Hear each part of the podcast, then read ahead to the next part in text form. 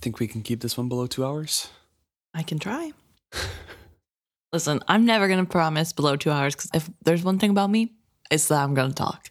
So And I'm going to read. that's true.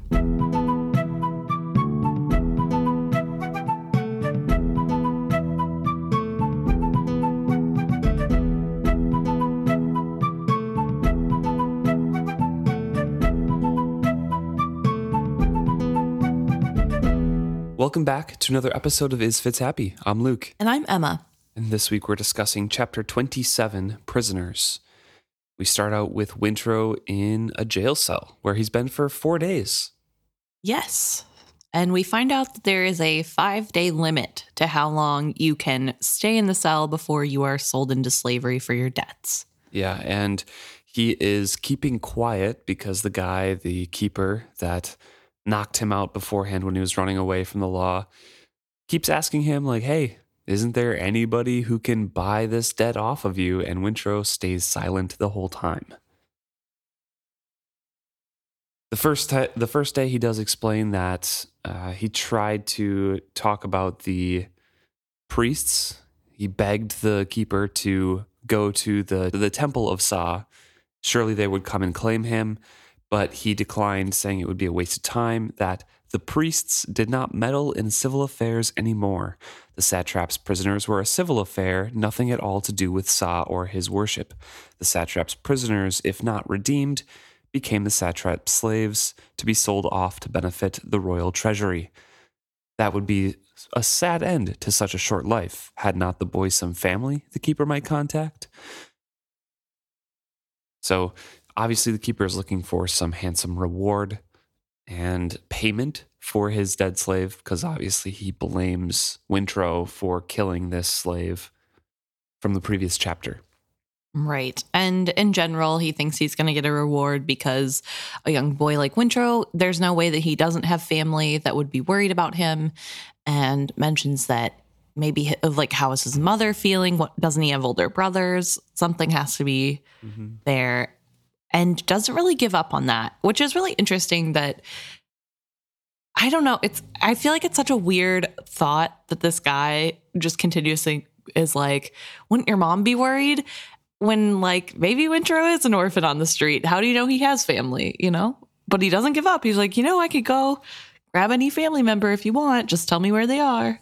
He probably doesn't have the look of an orphan because he's been Fair. fed and well muscled from his journey. Yeah, that's good he's in a point. priest robe and says like I'm a priest kind of thing. So obviously he had a family to be sending him to a priesthood. Yeah, and I guess it is said that people who send their kids to priesthood are usually pretty well off because they can afford to lose the labor. Yeah. And also he probably would make more money if there was a family to buy him True. Instead of just going to the block and getting a portion or a cut. Right. But it is interesting because we do get a look into kind of how far the priests have come away from Sa, I guess, in the teaching from the outer reaches of what Wintrow knows. Yeah. They kind of wash their hands of this, which I guess we don't know if they would turn a blind eye to Wintrow being in here because I'm sure usually it's just regular debtors that are asking to talk to the priests and not somebody who is training to be a priest.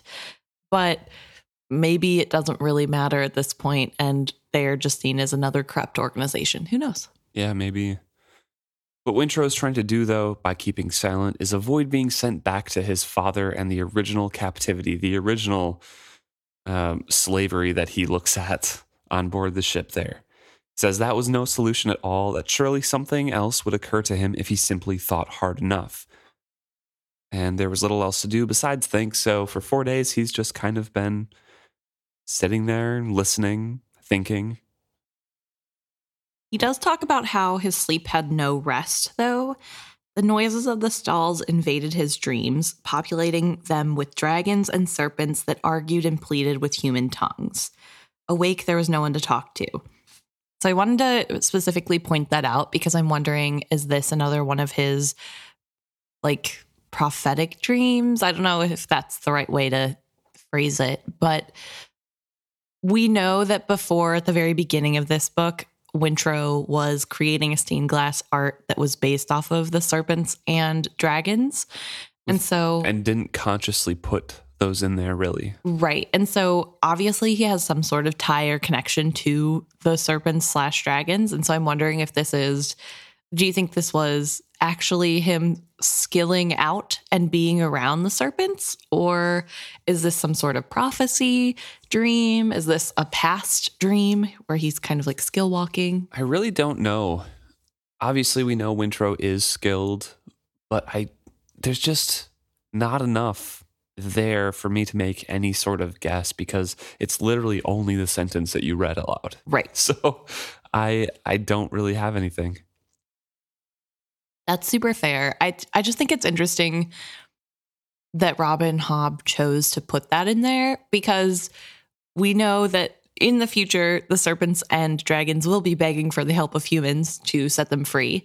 But there's no other sort of indicator that Wintrow does have some sort of prophetic vision. We know Right. that he is, yeah, like we said, he's definitely skilled and he definitely has skill talents. He just doesn't ever seem to predict the future. Very odd. I don't know.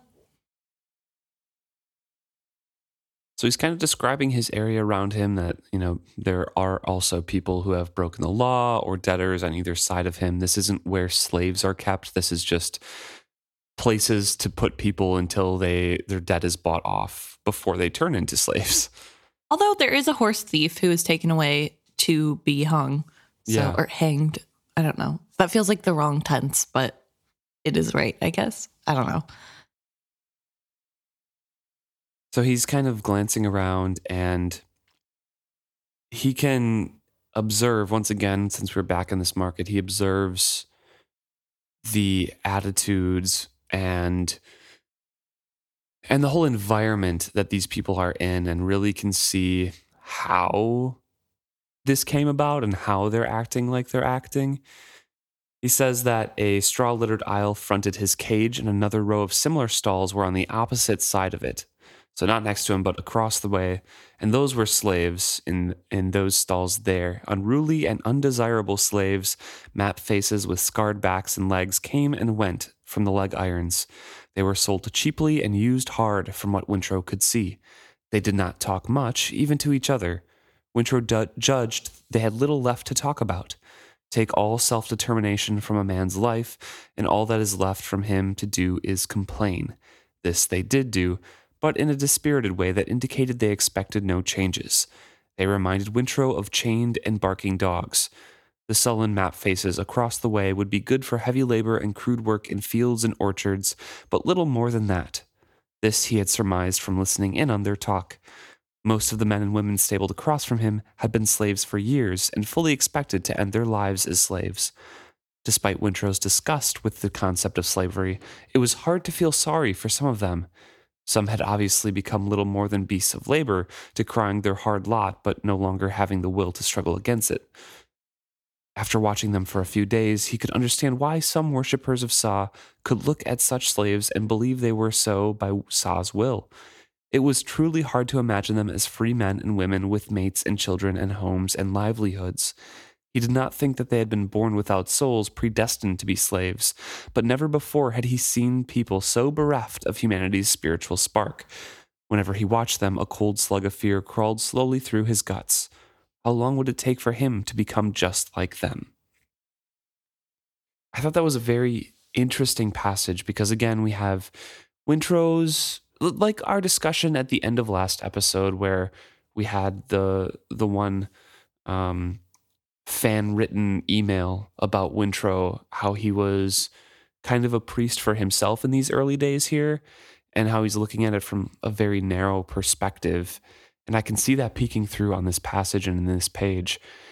Coming from an inexperienced young boy slash young man like he is, who has been taught all of his life that everyone is Sa's creation and they look for beauty at all times. And then he witnesses the horrors of slavery and be like, okay, they have accepted their lot. Obviously, you know, I can see why some people say that these people aren't of Sa. It is very reminiscent of Ronica Vestrit's explanation of how slavery has kind of taken root in Bingtown, where when the people being mistreated don't stand up for themselves, it kind of makes everybody around them feel as though maybe they do deserve the treatment. And I think that's so interesting to think about. Obviously, I've never witnessed slavery firsthand, I've never had to see it in real life. So I don't know what that looks like in real life, but it's really hard to kind of comprehend seeing human misery and then being like, well, maybe they deserve it because they don't seem to be fighting too hard against the chains. When in reality, what is there to do when they free themselves of the chains? You know, like they're already, these people specifically are already map faces. So they're already marked as being slaves and not even just regular slave, unruly slaves. And even if they did manage to break free, where would they go to be able to have a good life? I'm sure even if they escape to somewhere like the Duchies or even Bingtown, I guess Bingtown wouldn't be safe, but if they escape to like the Duchies, say, I don't know that people are going to want to do business with them because the way that they look is going to be in- indicative that maybe they're not as trustworthy. And so it, it kind of is too late and I don't know, it's just such a sad thing. And it's oddly callous of Wintrow, who seems so empathetic normally, to yeah. say they kind of do feel like they deserve it. I don't I can't imagine them as regular human beings. He's the the issue with this paragraph that I'm seeing from his point of view and mm-hmm. how he's taking things is that he's putting all of this on the slaves themselves. He's saying, you know, like they're complaining but fully expect to you know be slaves forever. They're bereft of humanity. I've never seen anybody without that spiritual spark. It's hard to feel sorry for them because they're obviously little more than beasts of labor. When in reality yes they have been slaves for years because they were taken into slavery. Right. the slavers specifically take away their humanity so they become beasts of labor. Like this is not something that they chose for themselves. And I think Wintrow's just shielding his mind from the fact that yes, there are absolute horrors in the world, and you signed up. Well, not didn't really sign up. He vehemently fought against signing up for this, but he signed up to be on a slave ship. Right. You know, he was he was going to be a part of that. So I feel like yes, he is a great he's a good person at heart I really think that his mind just can't comprehend the cruelty that they go through and experience when they're first becoming slaves and when they've been and compare it to what they are after years and years of mistreatment. Right. And he's trying to like shield his mind from that reality a little bit. That's fair. And I guess it's also probably pretty hard for a 13 year old to look at the bigger picture and see the system in place that is allowing people to get to this point. Yeah. You're just seeing the people themselves and seeing how dispirited they are. And I think it'd probably be a little bit like Fitz seeing the forged people. And it feels just so wrong and unnatural that it's hard to grasp how this happened or why. It's just su- such a viscerally bad feeling that you get from witnessing it that you mm-hmm. just have to distance yourself in any way. It is and, a great parallel between the two. Yeah, well. just this fe- overwhelming feeling of this is wrong and there should be more life for these people and there isn't. And I think especially because Wintrow is hearing that this is kind of Sa's Temple's fault, at least in in this area that maybe he's trying to justify it in that way of he doesn't want them to be wrong because what does that mean for him? That means that even a priest is corruptible and i think in his mind he can't fathom that. I think it's yeah. hard for him to picture a priest of Sa being able to turn a blind eye to something for no reason. Yeah and especially with as growing up in a monastery the satrapy is centered around Jamaillia. This is right. like the holy place. So if the temples here are like, no, that's that's civil business, not ours, then maybe the priest made a judgment, you know? Right. And just trying to I, I think it's I don't like what he's saying and I don't think that it's good, but I do think he's 13 and trying to rationalize a very hard thing with the fact that he will become one of them looming in his mind. Yeah. So I think it's okay to kind of give him grace in this moment. Oh yeah, he's definitely going through a hard time. Yeah, but it is also going to be interesting to see how that changes him as a person going forward. hmm Because in his mind, he's wrestling with one day. He has one day to call the keeper over and tell him that his father is Kyle Haven and to come get him. Otherwise, he's going to be tattooed, sold, and then tattooed again and forever be in slavery. So he's thinking either way, I'm going to be captured against my will. Either way, I will not become a priest of Sa. I will not go back to my monastery. What is the best option that will give me escape? Which one should I choose? Should I just wait and sit here and become a slave, or should I call the keeper over and go back to Vivacia and maybe become a priest that way? So in his head, he's just wrestling with those two options and can't really decide. Right. Well, on the one hand, if his father comes to get him, he has to deal, uh, he will not have a scarred face. He won't have to worry about being a slave, but he does have to deal with the embarrassment of calling his father for help because he messed up. So he's has to deal with that. And I think that really bothers him that that is what's stopping him is just the idea that he has to give his father a reason to look down on him more. And I don't think that's the only reason, though. no, but that is a big reason why he hasn't already just broken down and called his father. He Sure, does say yeah. that. So I don't know. I think that's a really big thing. But also, on the other hand, if he does get tattooed, that's it. There is nowhere he can go to be free anymore. And so he's sitting with that indecision, and all of a sudden he sees Torg walking slowly along the fronts of the slave stalls. And he was shocked when his heart gave a leap of near joy when he finally recognized Torg. What it was, he realized, was relief. Torg would see him and tell his father. He would not have to make what he had always suspected was a cowardly decision. So in his mind, calling the keeper for his father, like say, "Hey, my father will buy me," was the coward's way out, because he would be going and calling for help. But with Torg here, Wintrow's kind of relieved because that would take it out of his hands, take that decision out.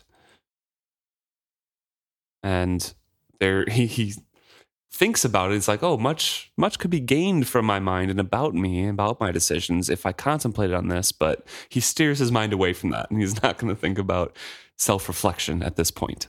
Right. I do also want to mention because we kind of skimmed over it what happens if you were a slave with slave tattoos and become quote unquote freed. Uh, because I think it's important for us to know that about the world and to like just put that in our little knowledge banks. Um, but it does say that if he became a slave, that he wouldn't be free unless he either escaped or worked free of slavery, but he would forever remain someone else's property, at least legally. So, in the case of a slave, even if he worked free of the debt, he would still need paperwork showing that somebody owned him but was allowing him to live as a free person. Right. He would never be able to belong to himself again, which is horrific. That there is literally no end in sight for these people. Of course, the people across the way feel like they're going to die as slaves because there's no way out. so now Torg is here, like you said, and it's really weird that Torg is here because Wintrow thinks about how Torg told his father that he had all these connections and his father's goal was to get high quality slaves. So it's odd that they're here at this place because this obviously isn't like an artisan area or somewhere where a high quality slave would be sold. So it's odd to see Torg here, but And he's buying, he seems to be buying a lot in this area, in this section. Right. I did want to ask you do you think Torg made up having connections to people with good slaves? Or did they just not have enough funds to buy better slaves? Like, why I is don't Torg here? I don't think Torg ever said that he has connections to buy better slaves specifically. I think he's just, I have been in the slave trade before. I have connections. I know how this works. So I will be important on this journey kind of thing. I think the we will buy artisans and things like that because they're worth more was a good fairy tale that Kyle built up in his head to try to justify it to himself as well Right. and to justify to you know Keffria and Ronica and things like and, and people like that. But I think all along that would be extremely difficult to do, as we see examples of Kennit freeing slave ships. Only maybe a few of the people on board are artisans or music- musicians. That doesn't happen often at all Right. those people are usually not slaves. The majority are just going to be poor debtors who are just taken in for labor. So I think I think he was just kind of delusional when he was saying Mhm. like I'm going to fill the hold with artisans and stuff and then the rest whatever room else we'll pack around with you know the laborers. Hmm. okay. But Wintrow is puzzling over that because in his mind, yeah, we're going to get the educated ones who are going to have a good life, which I think Wintrow also shielded his own mind with that. Right. Just like, yeah, these these slaves aren't actually going to be bad slaves. They're going to be pampered and taken care of and sought after. But then he sees Torg swaggering along, buying a lot of these laborers and map faces and whoever else is on this alley. He also talks about how Torg is holding himself. He strutted for the keeper as if he were a man worth impressing, inspecting the slaves with fine disregard for their dignity or comfort. And I think that's really interesting. I think the whole time we see Torg in this situation, Torg is kind of trying to come off as though he might be the captain or the person in charge of the ship. He's definitely trying to play as somebody more important than he is. And I think this is the first little example of that where he's using that power to show how much better he is than everyone else. And this also lets Wintrow know what his future will be like if he doesn't get noticed by Torg, that he will have to deal with other Torgs for the rest of his life. Yeah, here then was the counterpoint to the slave's loss of spirit and spark, a man whose self importance fed on the humiliation and degradation of others. So Wintrow is still sitting there in indecision. He's like, This is my future here, but also, what happens if he turns and recognizes me? Am I going to plead to the man to call my father? Would he just walk on by me and not recognize me? It's still that indecision is eating him inside. Well, he's also scared. What if Torg doesn't see him at all? Does he yell out after him? Is that worse than just sending someone to his father? Torg walks past, glances, and does a double take and recognizes Wintrow. His eyes widened and then a grin split his face. He immediately left his task to stride, stride over to Wintrow. Well, well, I do believe I've earned myself quite a bonus here. Quite a bonus. And he repeats himself, Well, well, doesn't look as if your freedom lasted long, holy boy. And so they have a whole conversation like, Oh, you know this, you know this prisoner? Like, yeah, his father is my business partner. Which again is Torg, I think, trying to be more important than he is. His business partner, you mean the captain of your ship where you're third mate or second mate, I guess. There's only two. But still, again, with Torg trying to be more self important, we're business partners. No. So then the keeper explains the situation that this is the last day, otherwise, he is going to be the satrap's slave. And Torg asks how much the fine is. The old man consulted a tally cord at his waist. Twelve bits of silver. He killed one of the satrap's other slaves, you know. He what? For a moment, Torg looked incredulous. Then he burst out laughing. Well, I doubt that, but I don't doubt there's quite a tale attached to it. So, if I come back with 12 silver bits tonight, I buy him free. What if I don't? What would he sell for tomorrow when he goes to the markets? And the keeper shrugged, whatever he would bring. Maybe you would save a coin, maybe you wouldn't. It's going to be an auction. So You know, he'd have a face tattoo, but you might be able to save a couple coins. Torg asks then, and we get some more background world information about slavery and how the marks affect people, and a little bit more details on the paperwork that you were discussing before. Torg asks, couldn't we just burn the tattoo off? His eyes devoured Wintrow's face, looking for some kind of fear. Wintrow refused to show any. Torg would never dare to let it go so far. This was but the same kind of mockery and taunting the man always indulged in. If Wintrow gave any sign of being upset by it, Torg would only indulge in more of it. He let his eyes wander past Torg as if he were no longer interested in him or his words. And the keeper explains that burning off a slave tattoo is illegal, and a person with a burn scar on the left of his nose is assumed to be an escaped and dangerous slave. He'd be brought right back here if he were caught and tattooed again with the satrap sign.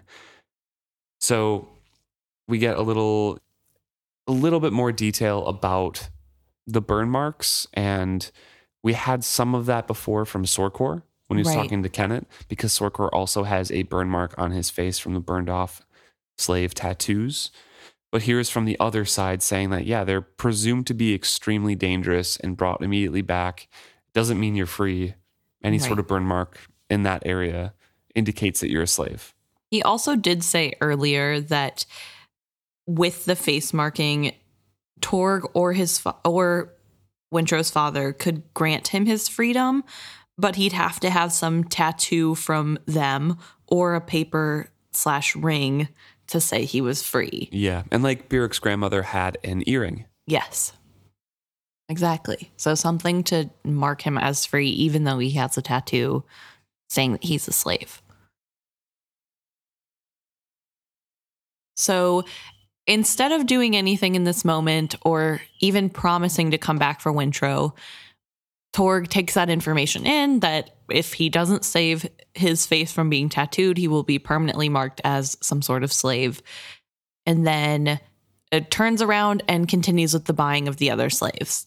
That is the end of that conversation. Wintrow is hopeful that means that he's going to go get his father. He knows he's going to wait until the last possible minute, but at least the decision is done. It's out of his hands now. And Wintrow hears Torg say that, you know, don't worry about it. I'll pass along the word to his father, and he's not going to be pleased with the boy. So Wintrow, for the first time, instead of contemplating his situation if he did call his father or if he did wait to become a slave and see what he could do for the future, contemplates the direct actions of this and thinks that with a sudden cold sinking of his heart, he considered how vast his father's anger would be. He'd feel humiliated as well. Kyle Haven did not like to be humiliated. He'd find ways of expressing that to his son. He should have just waited and endured. It was less than a year now to his 15th birthday. When it came, he would declare himself a man independent of his father's will and just step off the ship wherever it was. This foolish attempt at running away was only going to make the months stretch longer. Why hadn't he waited? Slowly, he sank down to sit in the straw in the corner of his pen. He closed his eyes to sleep. Sleeping was far better than considering his father's anger to come. So now Wintrow's getting a little bit of, oh, well, it was just a year and a couple months. I could have waited, but now my father's going to make life on the ship even worse than it was before. When he was undermining his relationship with the rest of the crew, when he was purposely putting him in hard places and positions, doesn't really consider him his son anymore, but just an extension of his ego to be bruised or not. Right. It's really sad that he has to think about stuff like that, but it is also frustrating that he didn't listen when Vivacia pointed this out Right. earlier, that he could have saved all of this. And obviously, in the moment, it felt like if he doesn't do it now, it's never going to happen. But I guess hindsight is always 2020 because he's like, yeah, it actually isn't even a full year until I can legally be free of my father and not have to run away. And yet here he is now in a jail cell because he can't be free. Well, we move on to Kennit, who is, after we just passed um, the previous chapter, just got his leg chopped off by Etta Yes, after it was being tugged on by a serpent. Yes. I do quick want to make one more closing statement about the Wintrow Yeah. chapter. I do think that this chapter is all the more heartbreaking to a rereader because even though Wintrow barely has any hope and he's still really scared about the future, he still doesn't know how much worse it's going to get. Right. And it's, I don't know, I think more heartbreaking because at least when you're a first time reader, you can kind of be like, yeah, this is going to be awful for him, but at least he got out of there without being marked as a slave. Uh huh. Ugh, it's Yep. bad. But also, there is a hint that, or I guess, knowledge before this that he will become a slave because if you remember, there's that scene earlier in this book where Amber is looking for the nine fingered slave boy. Yep. When Althea meets her on the docks. Yes. And Wintrow has nine fingers, and now he's in a position where he could become a slave. So if you were a really, really smart first time reader, you could have picked up that, like, oh no, he's definitely going to become a slave. Although maybe you don't even need that much of a hint. Maybe you just know the situation and know Torg and his father Right. and know, like, oh no, there's no way he's coming out of this. Oh, you can save a not a couple slave. coins. Perfect. Yeah. yeah. But it is ultimately ho- sad and horrific that what is what is going to happen next. It's just bad. So now we have Kennit laying in his sick bed, growling at everyone to get out as Etta is trying to change his bandaging. And she dares to say, I thought a fresh bandage might be more comfortable. That one is stiff with dry blood. And get out, he roared. She whirled, and the door of his cabin thudded shut behind her. He had been awake and clear headed since early morning, but those were the first words he had spoken to anyone. He had spent most of that time staring at the wall, unable to grasp that his luck had forsaken him. How could this have happened to him? How was it possible for Captain Kennit to suffer this? Well, it was time. Time to see what the bitch had done to him. Time to take command again. Time. He braced his fists deep in his bedding and hauled himself upright to a sitting position. When his injured leg dragged against the bedding, the pain was such that he felt ill. A new sweat broke out on him, plastering his stinking nightshirt to his back once again. Time. He grabbed the bedclothes and tore them aside. He looked down at his leg she had ruined. It was gone. So he's kind of trying to comprehend what has happened to him, of course, as we mentioned before, blaming Etta a bit for uh, chopping off the leg. yes. It's so funny because he's not even thinking about how he almost died or how the serpent is the one that's really the cause of him losing his leg. And like none of that. It's all just Etta did this for no reason. Like if you were dropped in to start at this chapter, for all you would know, Etta cut his leg off for no reason. There is mm-hmm. no mention of any other outside thing. It's just, I can't believe Etta did this to me. It's so weird. I don't know. And maybe it's just because because of who Kennit is and what his background is, he just wants to believe everyone's going to betray you at some point. And Yeah. so this was just Etta trying to make him less capable. I don't I don't really know how this would be a good plan for Etta to not have just killed him when she had the chance instead of just chopping off a leg. Like I don't know how that equates in his mind to equal in some way. I don't. I don't think his brain is going towards like she was planning on killing me, but more so he does explain or rant in his head that why am I going after slavers? They always have serpents.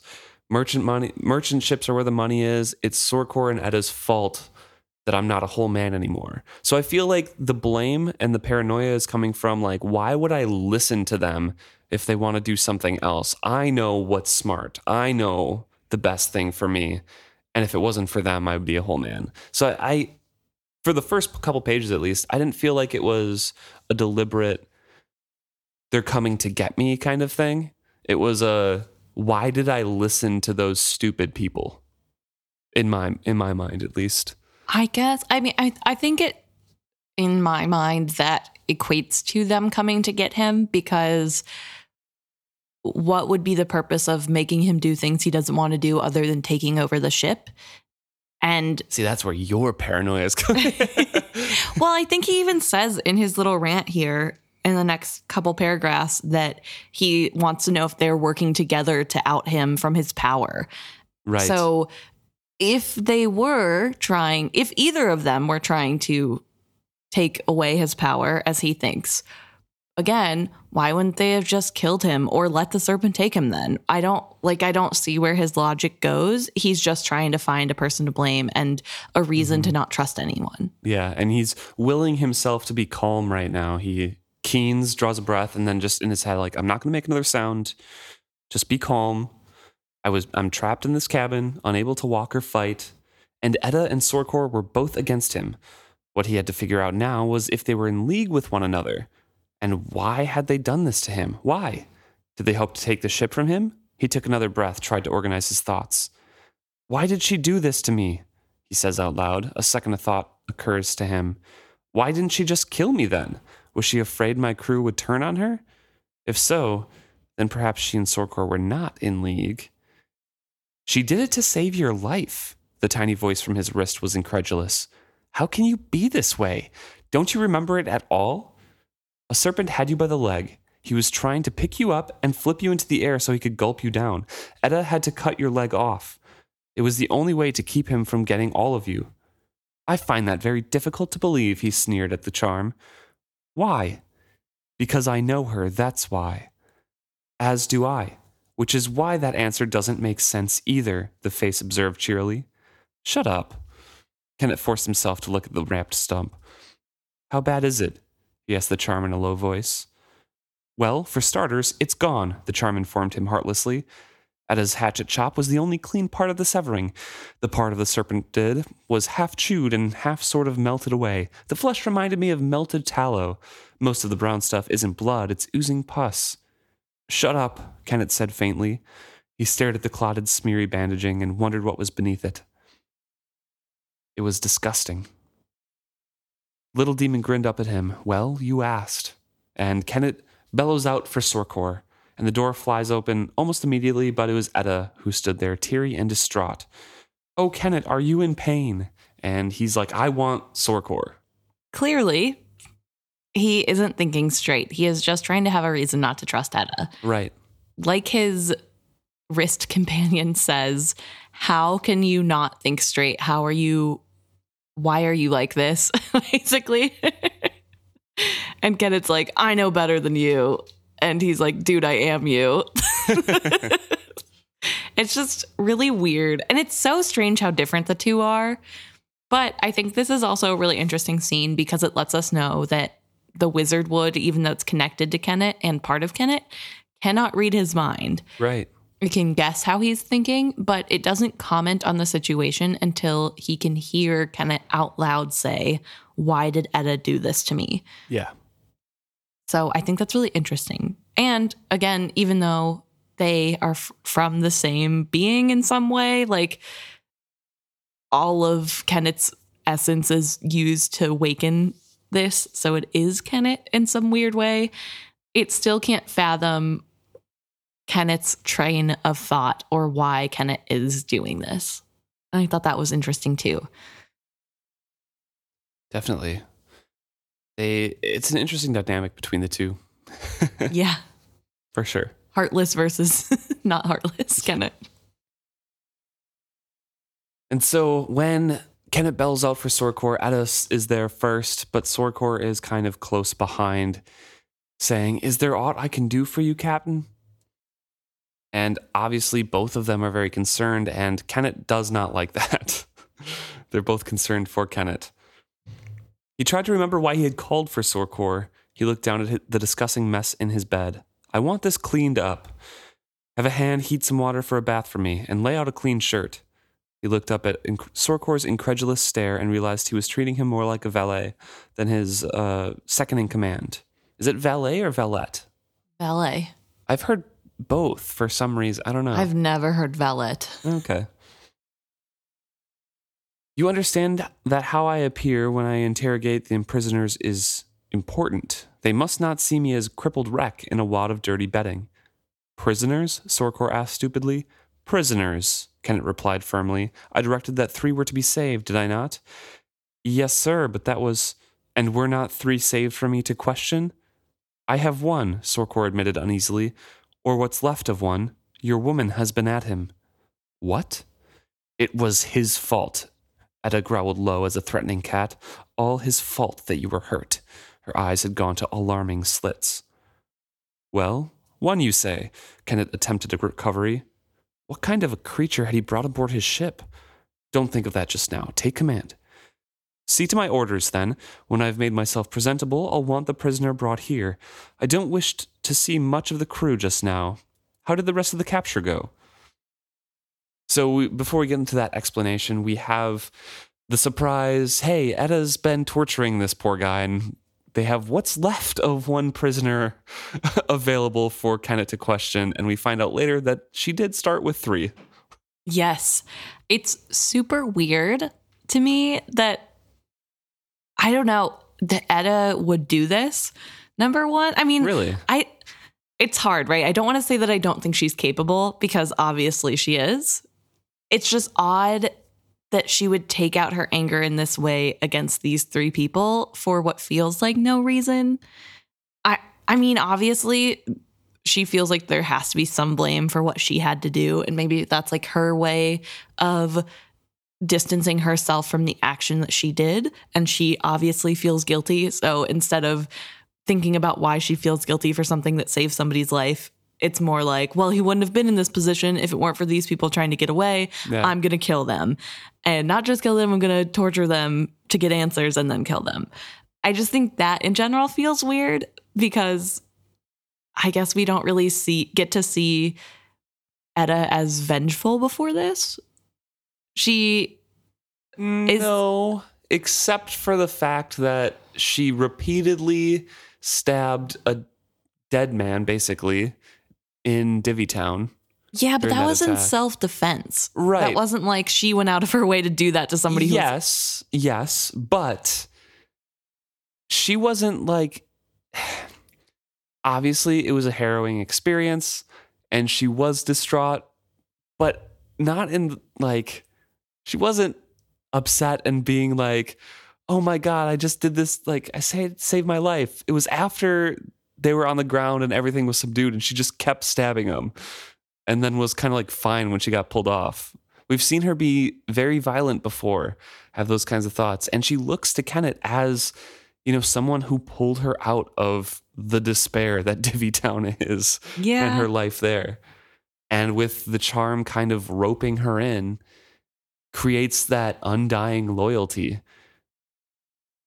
yeah i guess i don't know. It just I, I agree with you on the part that like she directed her her guilt and her anger at the situation towards them and knows and she is she is very intelligent so she knows what kind of things that Kennit is looking for for information as well. Right. So she took it upon herself to exact a little bit of revenge but also get that information so Kennit didn't have to exert himself or you know have any it didn't have to be near those people anymore Right. I don't know. I guess maybe because we only get one little snippet in Etta's point of view, as well as everything else from Kennit's point of view. I just personally didn't see this coming.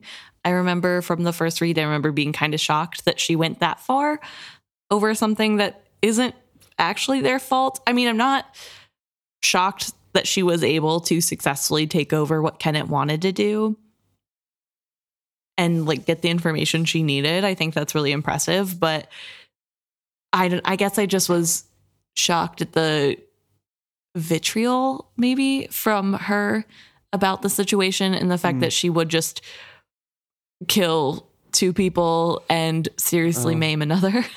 yeah, I don't know. It just I think that surprised me. I I don't know. I guess she becomes queen of the pirates later. It I don't know. It I thought it was just a little weird. It didn't surprise me at all, really. I think the first time through it, it did a little bit, but I took it in stride. But the the rereads that I've had, it didn't surprise me because Divvy Town is painted as an extremely violent place, Mhm. like extremely violent, where you don't go to some side alleys because anybody, literally anyone, will just kill you and take anything you have unless you have a reputation or people surrounding you.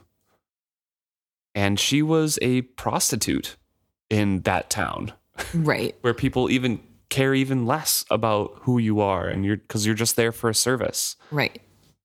So I, I feel like with her growing up there and being lifted out, like I don't, I see that desensitization of violence from her point of view. Besides, she like didn't want to go below decks with the taking of a another ship. You know, when Sorkor was say, suggesting that this is pretty violent, maybe the lady should go below decks.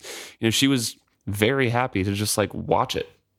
Yeah. I don't know. She she's very accustomed apparently to all of that sort of thing. Yeah, I guess I'm not saying that it's I don't know, like I don't know how to explain this well, but essentially like Is it, it doesn't surprise me that she wouldn't shy away from seeing violence. It surprises me that she would be the aggressor.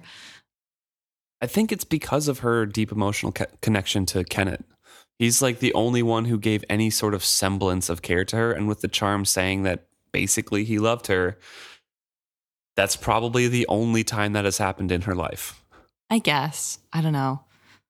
I think in general though she seems more of like a like a witty sort of villain, not like a murderous sort of villain. not that I even think she's a villain. I just like hmm. to explain I, to better explain. Like if I had to pick a way that she would torture someone, What do you think is Kennit? Like which I don't think Kennit would have killed the people. Like, I don't know. I guess maybe he would have used torture, but I don't think he would have gone so far that they would have died. I don't know. He kills people all the time. he definitely would have killed him at the end that- after he got his Yeah, information. Or That's true. if there was possibly money involved, maybe ransom the captain, but the other two, no, he would have killed them. Yeah, I guess I get that. I think the way I see Kennit is more of like he's not going to toy with you. He's going to get the information he wants via talking and then he's going to murder you. And it's not going to be slow. I don't think he likes killing or torture. I think he just knows it's part of the job and does it. If that makes sense. And so in my head Etta also like I don't think Etta cares about violence. I don't think it bothers her in any sense. I just think I thought that she would be more of a I'll I don't know, talk at you until I get what I want. I Hmm. I don't know. I just didn't see her being a murderer. But Like I said, the the intense emotion I think brought out, and what you said too, with the the guilt and directing the anger, really brought Right. out that action. yeah. And I guess whatever. It's pretty neat to see a woman be a murderer. just teasing.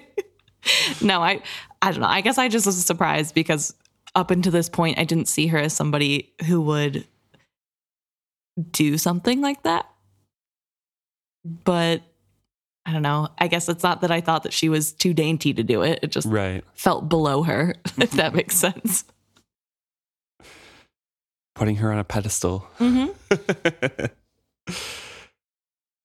well, Kennit is asking after the haul and how the rest of the capture worked out, and Sorkor said it was very slick. It went well, and this ship was a little bit special because there was a gift from the satrap of Jamaillia himself to some high muck the muck in Chalced, a troupe of dancers and musicians, all with their instruments and fancy duds and pots of face paint.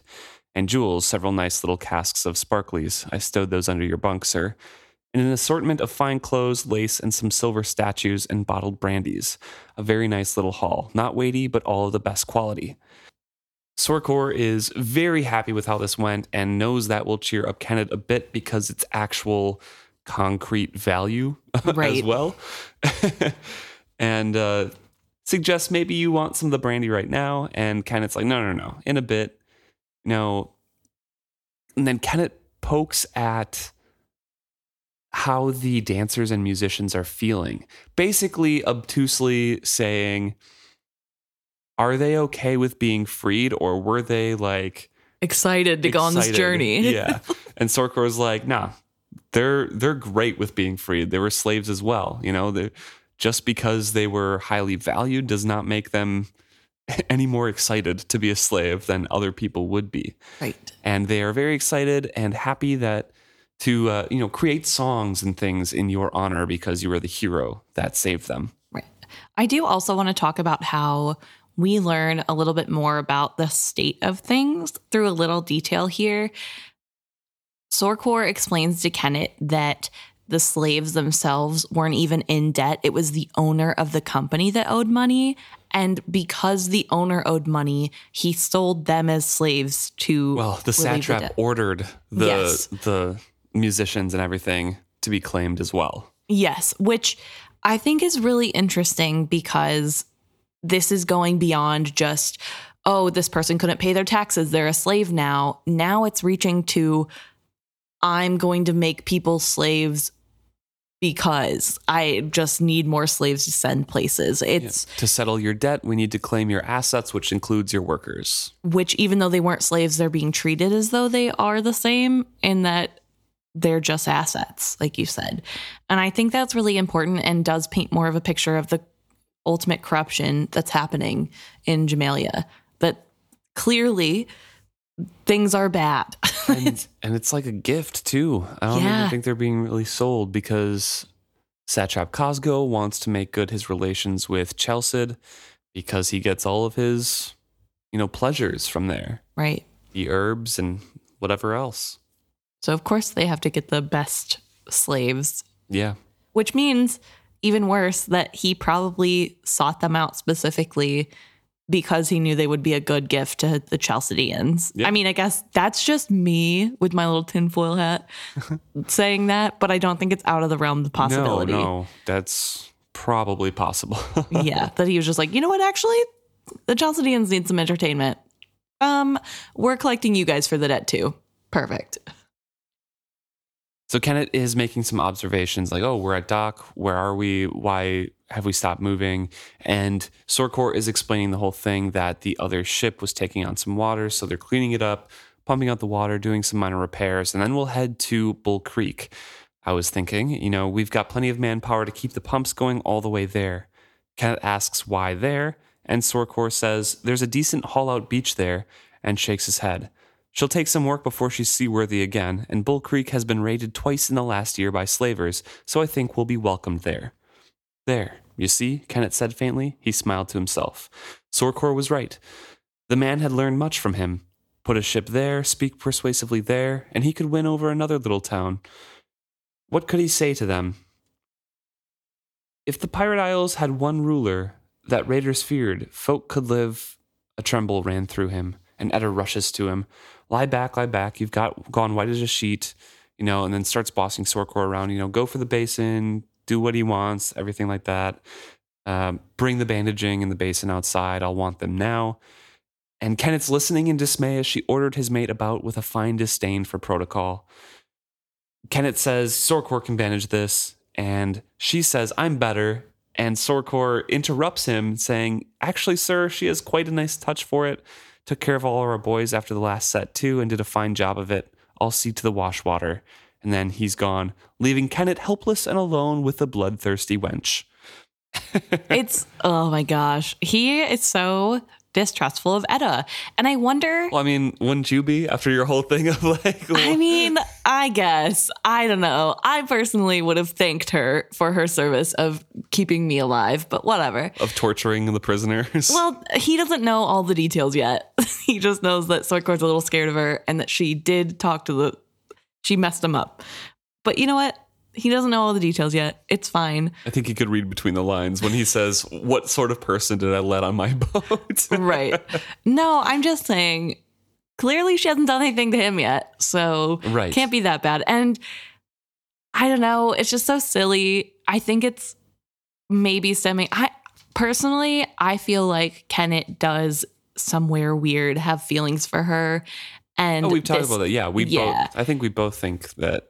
And that this is just him trying to distance himself from that feeling. This Mm-hmm. is another reason why he can't give his heart away or like somebody because they just disappoint you in the end and they just want to hurt you. I also think And- he's kind of incapable of doing that with his forging through Paragon as well. Like he just can't make that connection. I think he feels it in the back of his head, but he just his brain interprets it as this person is useful. Well, the thing about the forging that happened we know that that doesn't stop them from be able being able to create new memories, right? No, but with uh with Fitz, who's the other person point of view that we get, who is partially forged and then gets his memory back, and from Fitz's friends who talk to him, it's like he's just kind of going through life and not really connecting with anything. Just Yeah. time passes him by. It it makes it feel like he's in a big depression, and that's Fitz. Right. Obviously, he just lives in a big depression. But when he gets his memories back, everything is so sharp and in focus. Things seem colorful again.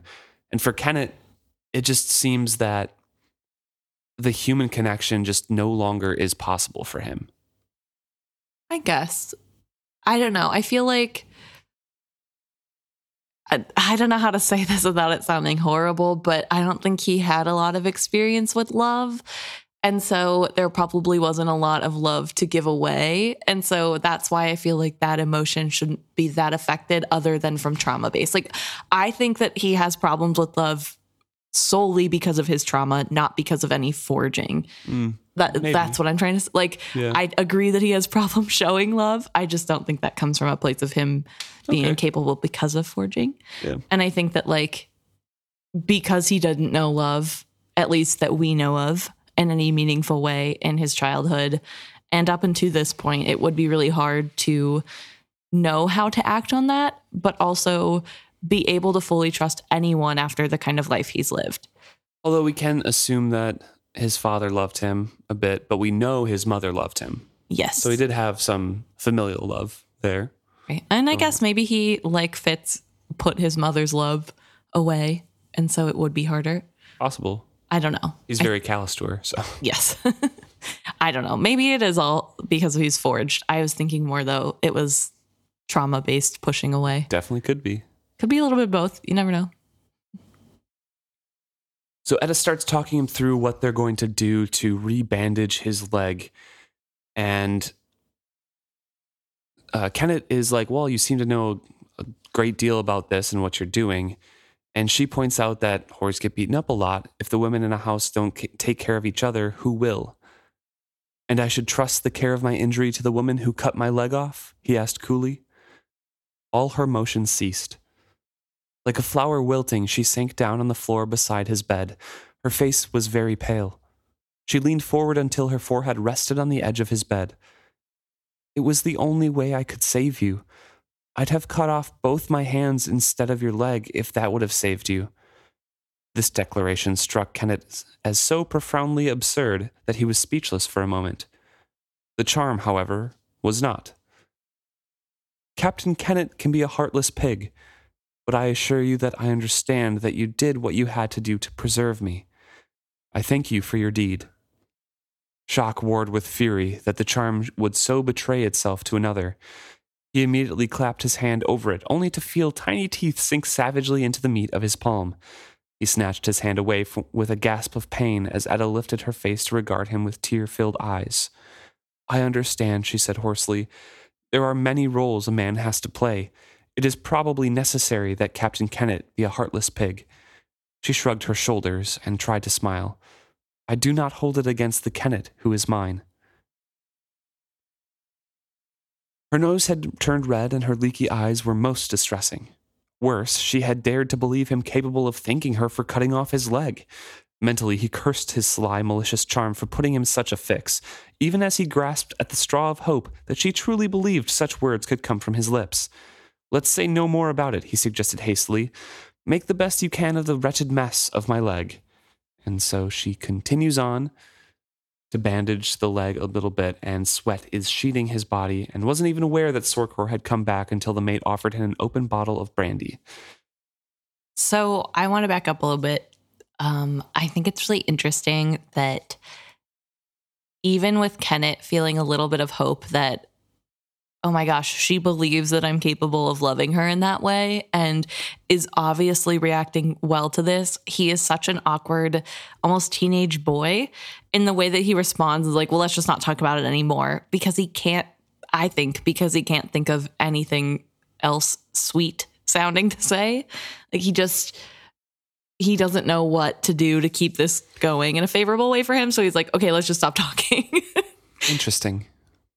So yeah, I, I I read that as a very like oh wow, okay, that worked. That's weird. Uh glad that she likes me, but I don't know what to do now. So anyway, I don't know. Very interesting. I read it a different way where I think he wants to keep up his persona, his harsh persona. So like let's not talk about it. Let's don't discuss anything. And it mirrors what the charm set as well, basically like I- in private we can do this stuff but not in public and it works out in Captain Kennit's favor when he's awake. Um but I do agree with yes, he's super awkward, doesn't know really what to say about it, but I think it's for me in my mind it's him preserving his tough guy persona basically. and who he believes Captain Kennit is and has to be to be the captain of this ship and a pirate. Right. Yeah, that's fair, I guess. But either way, Kennit is, as we've said, awkward with discussions about his emotions and feelings, shuts it down, and eventually Sorkor is back, handing him an open bottle of brandy, which Kennit is kind of just standing like, oh, please give me a glass. And Sorkor is like, no, I figured you might need the whole bottle. and says, from the look of your leg, you know, I thought it might be a waste of time to get that glass. And if Kennit hadn't heard that from Sorkor, he might not have looked at the stump, but he turns his head to look at it and notices that having that dirty bandaging on there actually cushioned the shock of him losing his leg because it's way worse than with the bandage on. Everything's kind of eaten away, it's not looking great. And Sorkor's hand was shaking as he offered him the glass. Ridiculous. The man had dealt worse injuries than the one he was looking at now. Kennit took the glass and downed the brandy at a gulp. Then he took a shaky breath. Well, perhaps his luck had held in one odd way. At least the whore knew how to doctor him. Snatching even that bare comfort away from him, Etta said in a quiet whisper to Sorkor, This is a mess. We need to get him to a healer, and quickly. He counted three breaths as he drew them. He gestured with the glass at Sorkor, but when the man tried to fill his glass, Kennit took the whole bottle to himself instead. One drink, three breaths, another drink, three breaths. No, it was time. It was time now. He pushes himself into a sitting position, unties the lace of his nightshirt at his throat, asking where the wash water is. He's doesn't wish to sit there in his own stink. He's he wants to get washed. He wants to interrogate the prisoner. And Sorkor glances at Etta before he says, begging your pardon, but a blind man isn't going to notice how you're dressed. Kennit looked at him evenly. Who is our prisoner? Captain Reft of the Cicerna. Etta made us fish him out. He was not blinded in the battle. He was intact when he fell in the water. Yes, sir. Sorkor glanced at Etta and swallowed. So, that was the basis of this deferential wariness that the mate now had for his whore. It was almost amusing.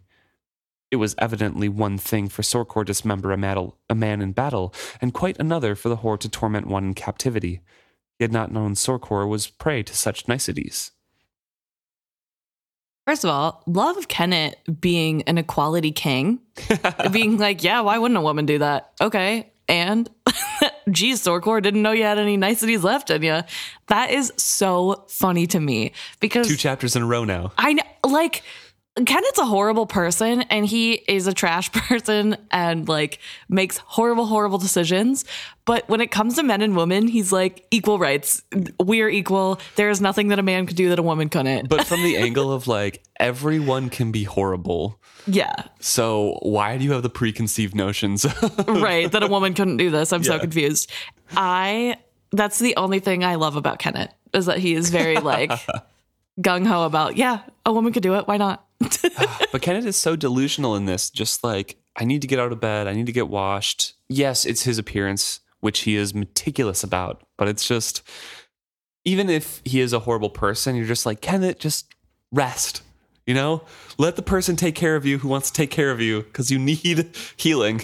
I don't know. I kind of get it. I think I get it too. I, I do. Yeah. It's just frustrating to read and be like, stop. yeah, I don't know. I guess it does feel I kind of sympathize with him. I think this is the one thing he has control over, or the one thing he's always had control over is how he looks and how he appears to others. True. And now he needs help doing that. And that takes away that little bit more of control that he doesn't want to give up. Being in a helpless position is probably very traumatic for him. Right. and part of the reason why he locked a lot of those memories away. And it's probably in his best interests mentally and probably have it built in to try to take control of those situations. Right. And I just think that I like this way of taking control really makes me feel bad because clearly he's going back to a place where he feels more comfortable. He is trying to feel more refreshed. He is getting more cleaned up. It is, I don't know, just very interesting. I think makes him more full as a character and is really showing how out of sorts he is in this moment and how deeply he is being affected by this that he is going back to well i have to at least appear like my appearance is number one priority. I need to look good. Even if a person can't see me i need to look good to feel good. Right.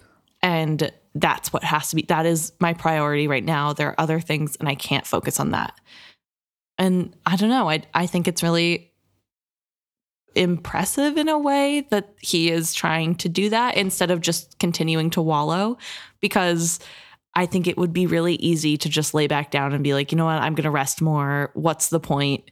Who cares? And instead, he's trying to take that control back, which I think is pretty brave. Yeah, it is for sure. And he's trying to not cry out in pain, even though sh- sweat is instantly sheeting his body as he moves. Right. Yeah, it's, I don't he's know. feeling sick with pain. Yeah. And I think it is really interesting that he is kind of still in control in this scene.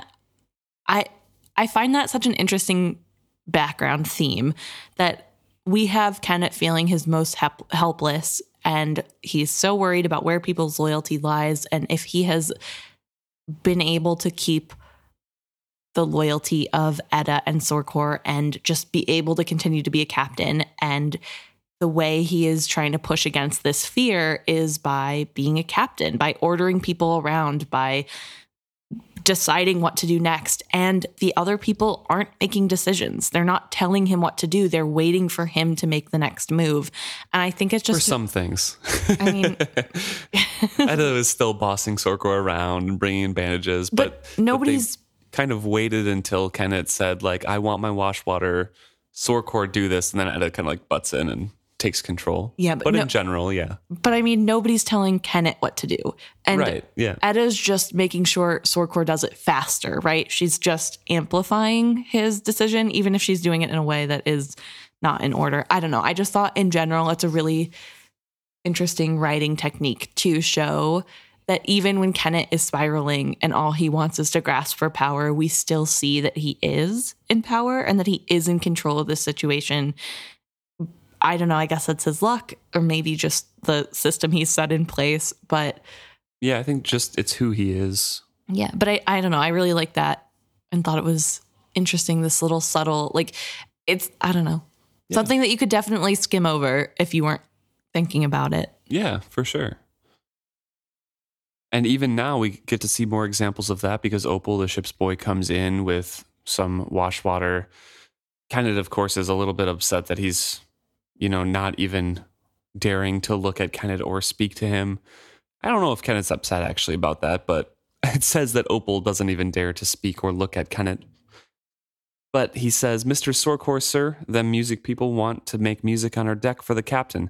They said I should uh, beg your indulgence, and the brows, the boy's brow furrowed, furrowed with an effort to recall the foreign words. Um, they want to uh, express extreme gratitudes, something like that. Kennit feels uh, feels a twitch at his wrist and looks down to the charm nodding enthusiastically. And he says the traitorous little bastard thing actually seemed to think he would heed its advice. It was mouthing some words at him. Sir, Sorkor asked deferentially. As you said, they're kind of waiting for him to make the decision still. And Kennit feigns rubbing at his head to bring the charm near his ear, which says, A king should be gracious to his grateful subjects. A gift disdained can harden any man's heart. Kennit abruptly decided it was good advice, regardless of the source, and says, Yes, you know, tell them it would be give me great pleasure. Harsh as my life has been, I am not a man who disdains the finer pleasures of the arts. Sa, the boy blasphemed in admiration. He nodded, his face flushing with pride in his captain. A serpent might bite his leg off, but he'd still have time for culture. And then, as he exits the room, Kennit turns towards Etta and Sorkor, basically saying, you know, go to the prisoner, give him food and water to revive him, he says, and then wash me up. Make make me presentable as well. So as the mate leaves, Etta gives him a sponge bath. And he kind of in his mind is like, oh, that's always a nasty way to bathe. Mere smearing of sweat and dirt instead of cleaning washing of a clean washing away. But she managed it well enough that he actually felt clean. As she attended to the more intimate parts of such a washing, he reflected that perhaps there was more than one way for a woman to be useful to a man. The bathing and wrapping of his injury was still unpleasant enough that afterwards she had to once more wash sweat from his back, chest, and brow. With the soft music beginning and the gentle cleaning, it was actually sort of pleasant, and he describes how Etta matter of factly rips some seams, refits and dresses him in some trousers and restitches it up so it, he can dress without, you know, a ton of pain. There's still always going to be pain there. But it never occurred to him that Etta might possess such cha- such talents. Excuse me. Clearly, he had not appreciated how useful she might be to him. So there's a couple pages and a couple paragraphs where, oh, it's maybe more useful for you know to have a woman around than just for one thing, and oh, she is useful in these other things. You know, stitching my clothes, refitting those, cleaning and stripping the beds. You know, this is this is actually kind of nice.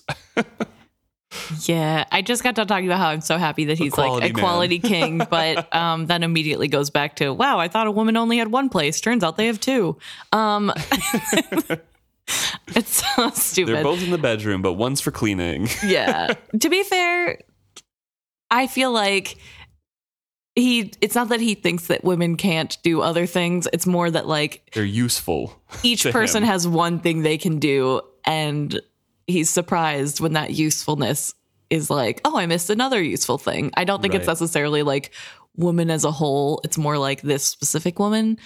And of course, or maybe it is women as a whole. Maybe he's only ever seen them as like either sex objects or just NPCs. I don't know. I don't know, maybe, but I feel like he would have dealt with pirates or, you know, merchants or some sort of people that are in positions of power that are women as well, but maybe not. I don't I, am just assuming that. So it could could just be male dominated in the pirate world.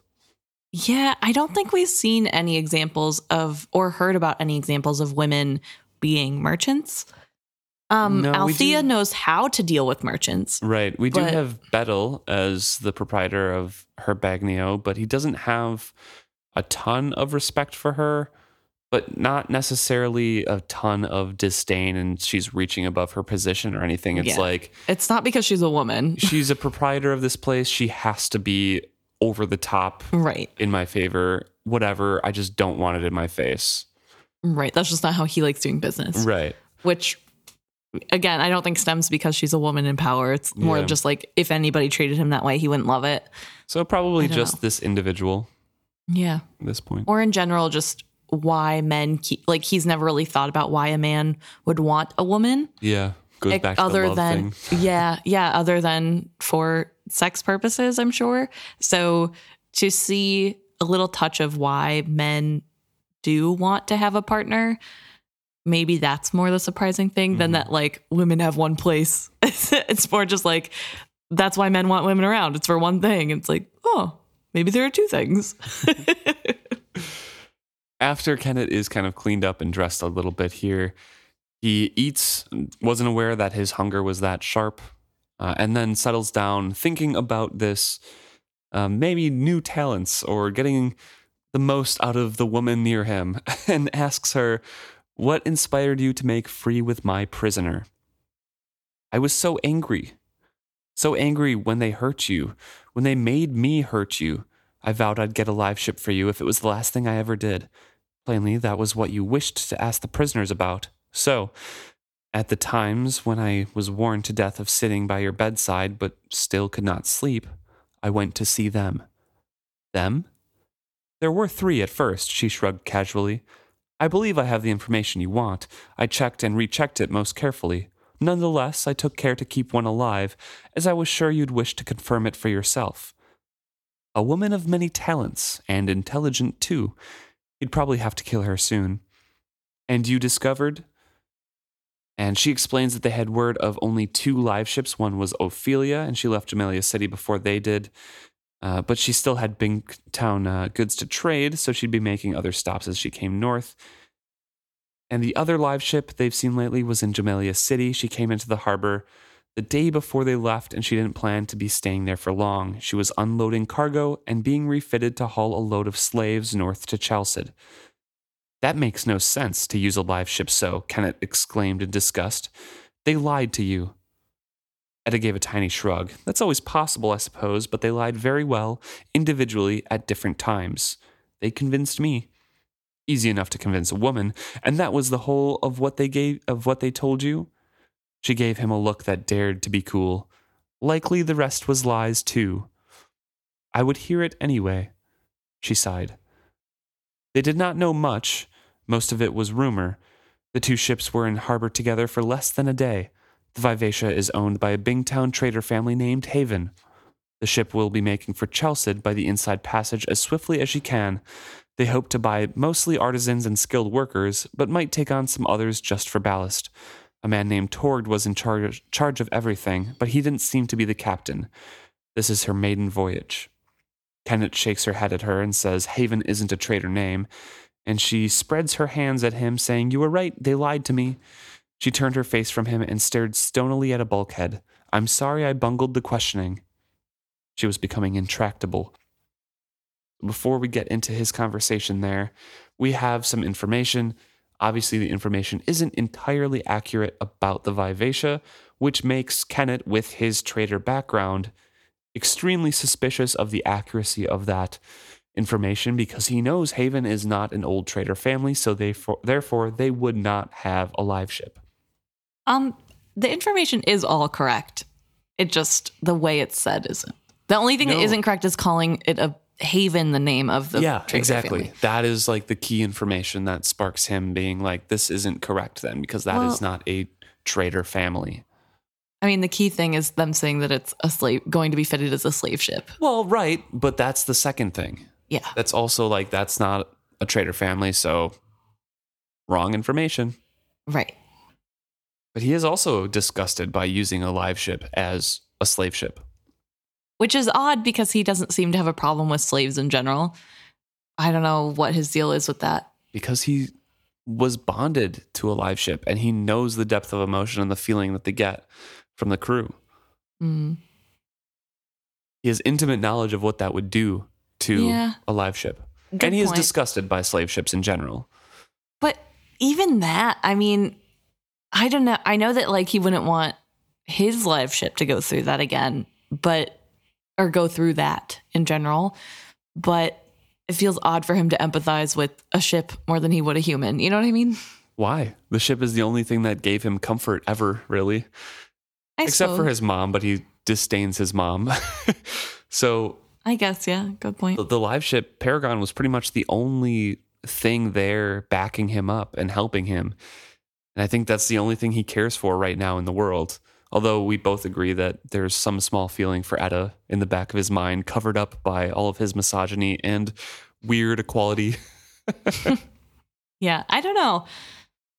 But I do feel bad for Etta because she did a really good job and she did get good information. I think it's interesting that the slavers wouldn't know the name, the actual name of the live ship trading family the Vivacia belonged to. I feel like it's mostly strange to me because it feels like Althea's dad was such a big figu- figure and was kind of famous. Maybe not. Maybe it's just we feel like that because we're from Althea's point of view whenever we hear about him. And I so, so, yeah. he's larger than life because it's her memory of him.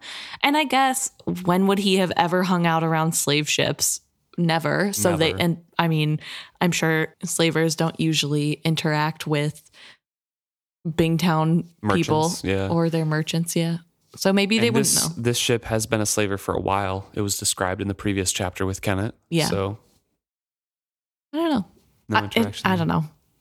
But they would go by the captain's name. And if they have the last name of Haven, Which also, how did they know it was Captain Haven's ship if Torg is the one pretending to be in charge?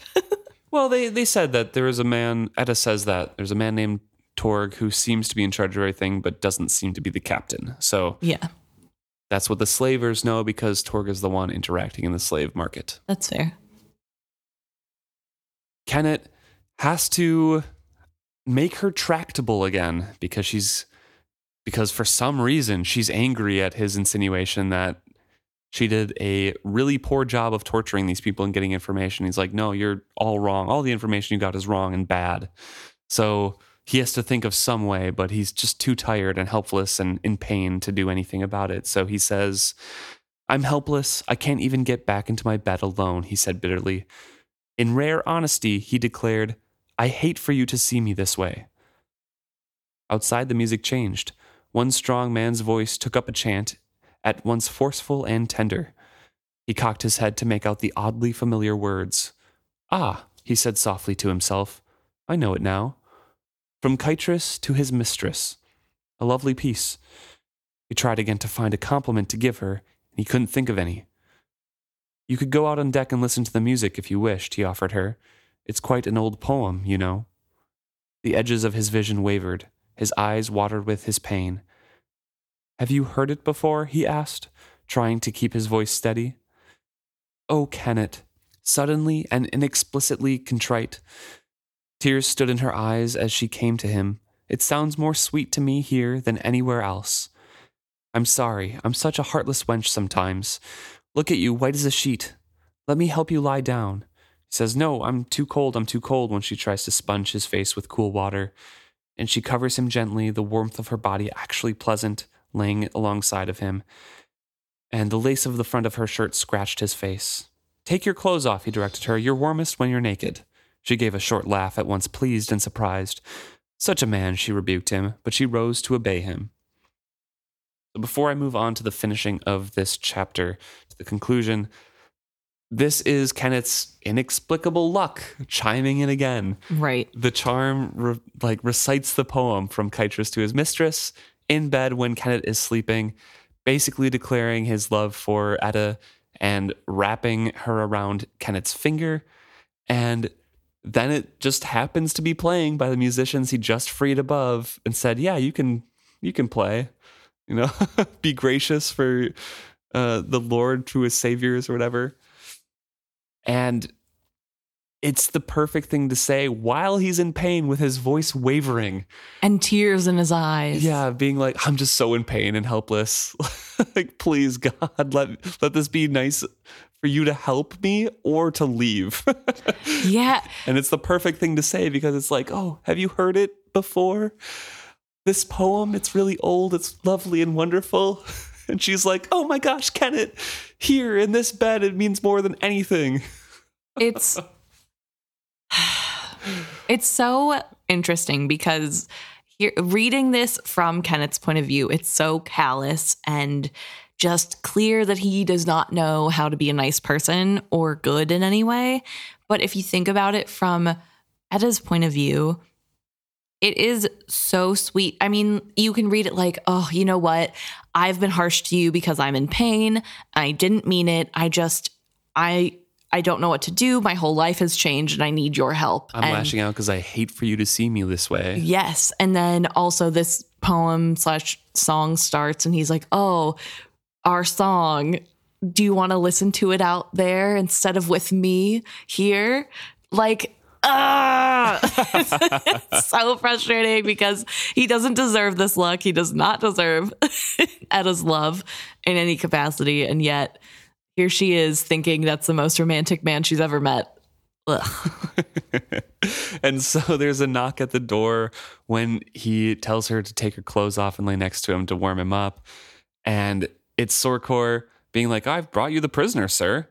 And in his mind, it's like, oh, it's just too much trouble. He's just too tired. He's gone through too much already. Never mind, he said faintly. Etta already questioned him. I've no need of him any more. She climbs into the bed carefully, easing her warmth up against him, and her skin was soft and warm, a balm. Captain Kennit, Sorkor's voice was insistent, worried. Yes, he acknowledged. Sorkor jerks the door open. Behind him, two sailors held up what remained of the captain of the Cicerna. They met their captain's eyes and then both gaped at him in amazement. Etta turned his head to follow their gaze, and beside him in bed, Etta was holding the blanket firm below her na- naked shoulders, just above the slight curve of her breasts. And the music from the deck came more loudly into the room. He turned his head back to the prisoner. Etta had more than blinded him. She had dismantled the man a bit at a time. Disgusting. He didn't want to look at that just now, but he had to keep up, up appearances. He cleared his throat. Get it over with. Prisoner, did you tell my woman the truth? The wreckage between the two sailors lifted a ruined face towards his voice. I swear I did, over and over again. Why would I lie? The man began to weep noisily. Please, good sir, don't let her at me no more. I told her the truth. I told her everything I knew. It suddenly seemed like too much trouble. The man had obviously lied to Etta, and now he was lying to Kennit as well. The prisoner was useless. The pain from his leg was banging against the inside of Kennit's skull. I'm occupied. He did not want to admit how exhausted he was simply from taking a bath and getting dressed. Take care of him, Sorkor, however you see fit. The meaning of his words was plain, and the prisoner's voice rose in a howl of denial. Oh, and shut the door on your way out, Kennit further instructed him. Sa, he heard a deckhand sigh as the door closed behind them and the wailing prisoner. He's going at her already. Guess nothing keeps Captain Kennit down. And he just turns towards the warmth of Etta's body, and his eyes close and sinks into a deep sleep. So again, we have Kennit, with all appearances, looking very good to Etta, and then turning around in the next instant and looking super good to his crew as well. He looks so cool. Yeah. Oh my gosh, can He's you such believe? a cool man. Nothing can keep him down. He's Lose a been past- leg, and the next day, woo. We don't even know that it's probably been more than a day. He's Yeah, been that's passed true. out for several days, and the first thing he does is get his woman into bed. so, yuck. but it works out for him. He doesn't care. And Etta obviously doesn't care that they're insinuating that. Right. I'm sure she knows it looks good for him to be that way. And he just told her earlier that he has to be a disgusting pig as Captain Kennit. So maybe she was playing into that on purpose because she wants to help him create that image because she knows it's important to him. Which I don't know.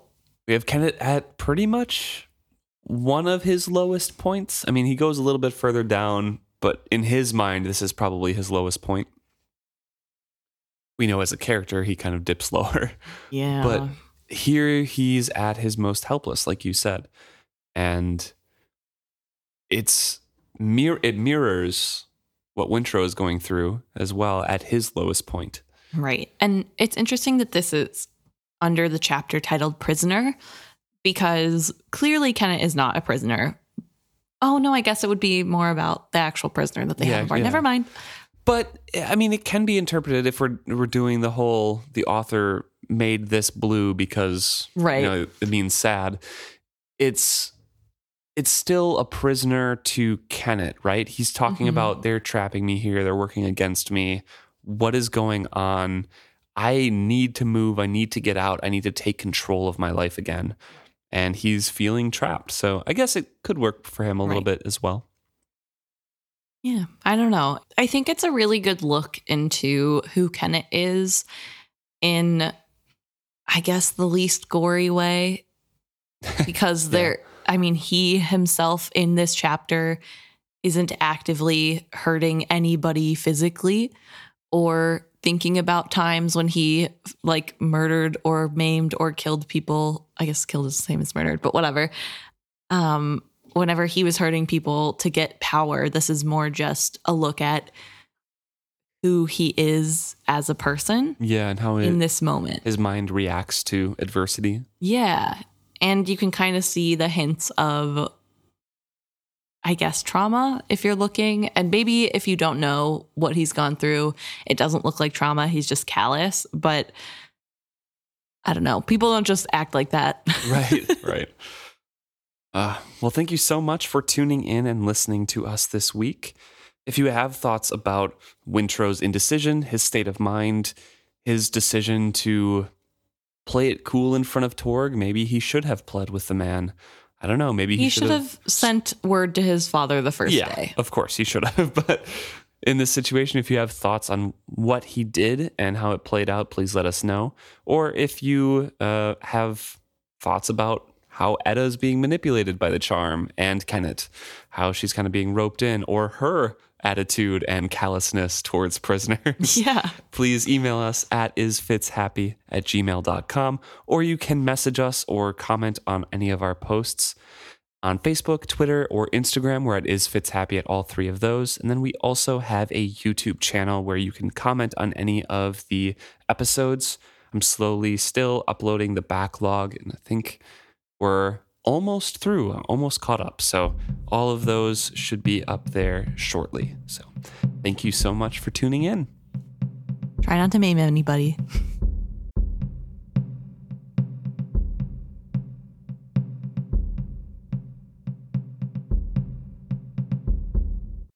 Okay, so we have a few things to talk about. I think this week is going to be more dragon focused, although there will be hints of some of the characters involved in the book series. To start off, I think we're going to have to talk about a mistake we made. Not necessarily a mistake. right? Well, something that we didn't know at the time. but Amir messaged us on Instagram, um, made sure that we remembered and knew and pointed out that Vivacia actually was a one who remembers. There are more than one of them. So she who remembers is trapped in Other Island, and Vivacia was actually going to be one as well. Right. And there are more than one. I think um, we realized after recording the podcast that Vivacia used to be a one who remembers, and we had a conversation outside of the podcast about it. And I'm pretty sure it never made it back onto the podcast, which does happen from time to time where we we try not to talk about it outside the podcast, so we don't do that. Yeah. But yeah, so it was good for somebody to write it in because it, then we remembered that yes, we have not said that on the pod. Vivacia is one of she who remembers. Yeah, and Amir does make mention of that they're probably for different generations, so doesn't really state whether they believe that it is one per generation or whatever, but there might be one per generation because we had that whole conversation of how does their whole thing work? Right. Um, which is really interesting and kind of transitions into a comment we got from the user Cookie Bowl, who said that they have a theory that the Tangles are just different generations and every single one has a one who can remember and they have to stay in the South to get bigger to be able to traverse all the way across the globe. And the one who remembers in their pack knows when it's time and they go at different times just based off when their pack is ready or seems ready. And there probably was a point where they had dragons that like helped them get to the mouth of the river, hmm but that would have kind of been Well, the cataclysm Yeah. kind of changed everything there. right. So there probably were outside factors as well changing things and hmm Yeah, definitely. I think it's all also interesting, and Cookie Ball also points out that humans were probably a really big factor in helping this situation, Or at least work. elderlings. Yes, elderlings, I suppose, um, and how it would help the dragons or serpents become dragons because they're the ones who mind skill, or at least the silver that we associate with skill. yeah, how the dragons would kind of make elderlings and help them settle in areas that had silver infused sands or strong silver where they could build wells, that sort of thing. Right. And so I think it's really interesting to think about the dragons in that way and that they also bring up dragons probably evolved because the silver wasn't easily accessible always. So the silver obviously makes them more whole and they posit that it makes them easier to communicate with in a human way and makes it easier for them to be able to pass on their past life knowledge and maybe they didn't always have that that was something that you know another reason for them to get the lowly human cattle quote unquote to do what they wanted Right. And we had an email actually that kind of links to that a little bit. Uh, basically stating from Jonas here that their tinfoil hat theory is that the very, very, very early dragons kind of helped evolve the humans Mhm. to have somebody to worship and praise. And they probably didn't think that they needed help, but since they were so solitary, but also so prideful that it kind of, hey, I need some people who love me. right These people will work. I'll make them more civilized. Yeah. Yeah. So, very interesting thoughts about dragons and where they came from and how humans were affected by them. Yeah, definitely. I think that's something that we don't, we haven't spent a ton of time thinking about. And especially the whole silver debacle and what it means. But speaking of silver and silver being a pure skill, gonna hop in, use that to hop into a topic about the skill. And Cookie Bowl also had a comment about how they always viewed Sa as the skill river. It could be like, yeah, that that sense of connectedness. There's a lot of links between using the skill and Sa. Right. and how they can see how a group of philosophers examining the skill without jumping into the skill river, just meditating and contemplating it, could come up with great and complicated philosophy that keeps on having more and more additions to it until it becomes the many precepts and contradictions of Sa. So, yeah, if there were old skill users, Cookie Bowl says, and they were just kind of looking at the mysteries of the world and, and saw this connected river that encompassed a lot of things, and there were just voices coming out of it, the many faces of Sa, like the beach in the next series, where Dutiful hears a, a father's voice and Fitz hears a mother's voice from great beings in this skill river. There's different things, and that could possibly be where the start of this religion comes from.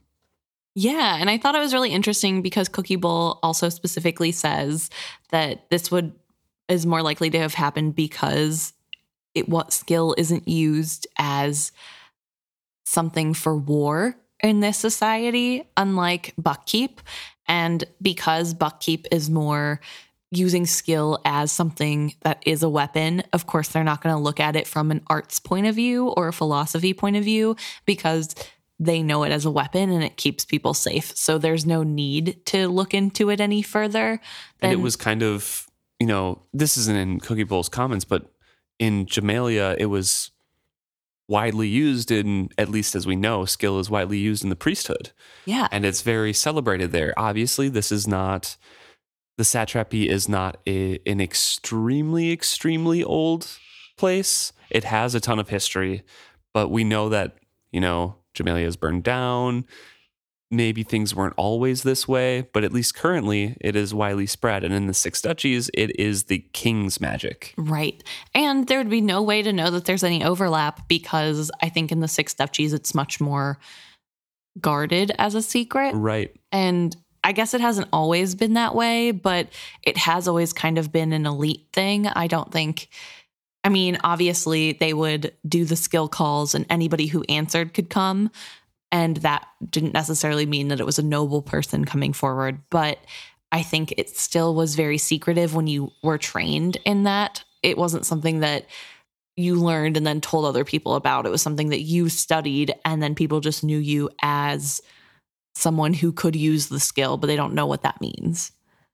So I thought that was a really interesting take to say that maybe because the cultures viewed the skill differently, it led them to different beliefs and belief systems and gave them different ways of looking at it. And so, of course, they have different outcomes. Mm-hmm. And I thought that was a really interesting way to look at it. Definitely. So thank you for those comments. Yes. And then finally, we have some conversation about Reyn in Malta. Yeah, uh, we have one comment from about kind of the the most recent dream sequence from Cookie Bowl, probably uh, discussing what we were talking about, like the last kind of section there, where wow, you're such a warm person, Malta. Them connecting on some sort of level, Right. and Malta's her antiquated and archaic view of romance. We were having that whole discussion there, and Cookie Bowl's commenting, seeing that Malta is often in her own head with a great imagination, coming up with stories and reasoning. And we often see that manifesting in real life as some sort of delusions to lead to her own beliefs.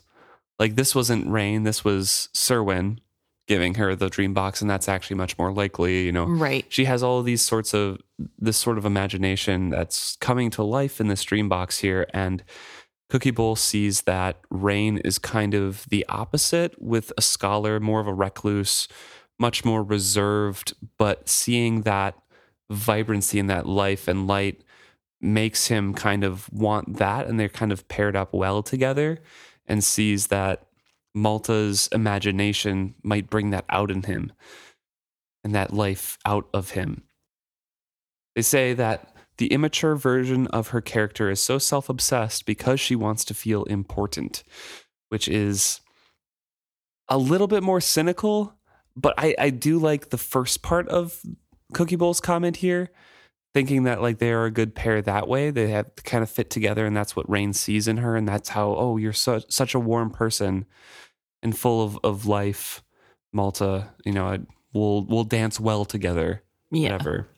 But at the same time, I do agree with that last sentence because I've been ragging on Malta this whole time about her being way too immature and her being self obsessed with things. And I just think those qualities just happen to fit with what Reyn's vision of this was as well. Right. I'm, Just kind of fit together. yeah. I think to be fair, I don't think it's very cynical to say that she wants to be important. I think that's something everybody wants. That's fair. That's I definitely think- fair.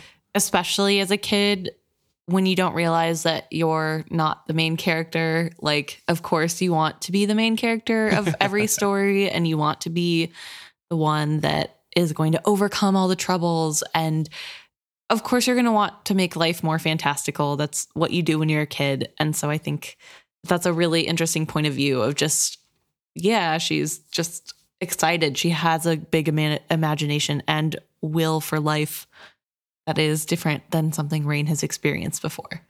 hmm Still gross to me, but you know, can't win them all. And lastly, we do have a comment from Jonas's email as well about Reyn and Malta, but this is specifically about when they met at the trader function, that gathering, when they were outside by the carriage. yes. And our interpretation of the wine glass scene specifically, we kind of said that, or at least hinted at, I think it might have been me, as when she handed the wine glass over and said, like, hey, hold this, you can have it if you want. And he responds, oh, may I? And, you know, drains it and takes it away as if she was, as if he interpreted that as Malta offering up a gift.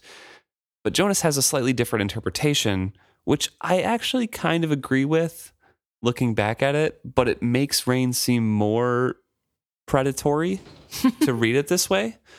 Is that he understood the situation and was amused by her thinking that he was just a coachman or not a trader or this was, you know, not anything important. So he was like laughing at the situation, like, oh, may I take this? Why, thank you so much for your wine glass. Very sarcastic, like, which I thought was a very interesting ter- interpretation. I do like it, and I think it fits more of a human scenario because it's not so ingrained in a made up society rules of courting that we don't know. Right. I I still I don't know. I still think it's probably more likely that he thought it was she's dressed like a woman. The women would have been taught about customs like this. So I think it makes sense that he thinks that she's giving a gift, especially with how flustered she gets. I can see it as both. I like a little bit like him him he- being amused like oh really may i take this half drinking glass of wine that's great and then with her getting flustered he takes it as a more serious gift kind of thing right. Yeah, no, I think it is like kind of a like oh, really half of your wine. Yeah. Cool. but yeah. I don't know. It, it's really hard to tell, I guess. I, I like the different interpretation, though. It's interesting to read it in that way. yeah definitely well thank you so much for those comments too and with regards to malta and and rain again i want to make this clear i'll try to be more charitable with them going forward. We we talk and complain about them so much. It's just so easy to complain about them though. Yeah, I think I think what's hard about this series and hard to be more forgiving is because I don't like any of these characters. I I mean, I like parts of them and the characters I do like, I like a lot, but the characters I like, we aren't in the heads of. So yeah I like find it harder to be generous with these characters. I'm I'm trying really hard and I again with like Malta, she's a child, Wintrow, he's a child, like Yeah, they're literal children. Althea is barely an adult. It's it's hard to keep that in mind and remember that in why they make the choices they do. And like I definitely am going to try to work to be a little bit more positive in the way that we talk about the book going forward, but it's one of those things that it's it like you said it's just easier to be negative nellies about it just because oh my gosh, the choices these characters make. Ah, that's all right though. But yeah, but you know. So thank you to everyone who wrote in. We enjoy hearing from you guys every week and seeing your point of view.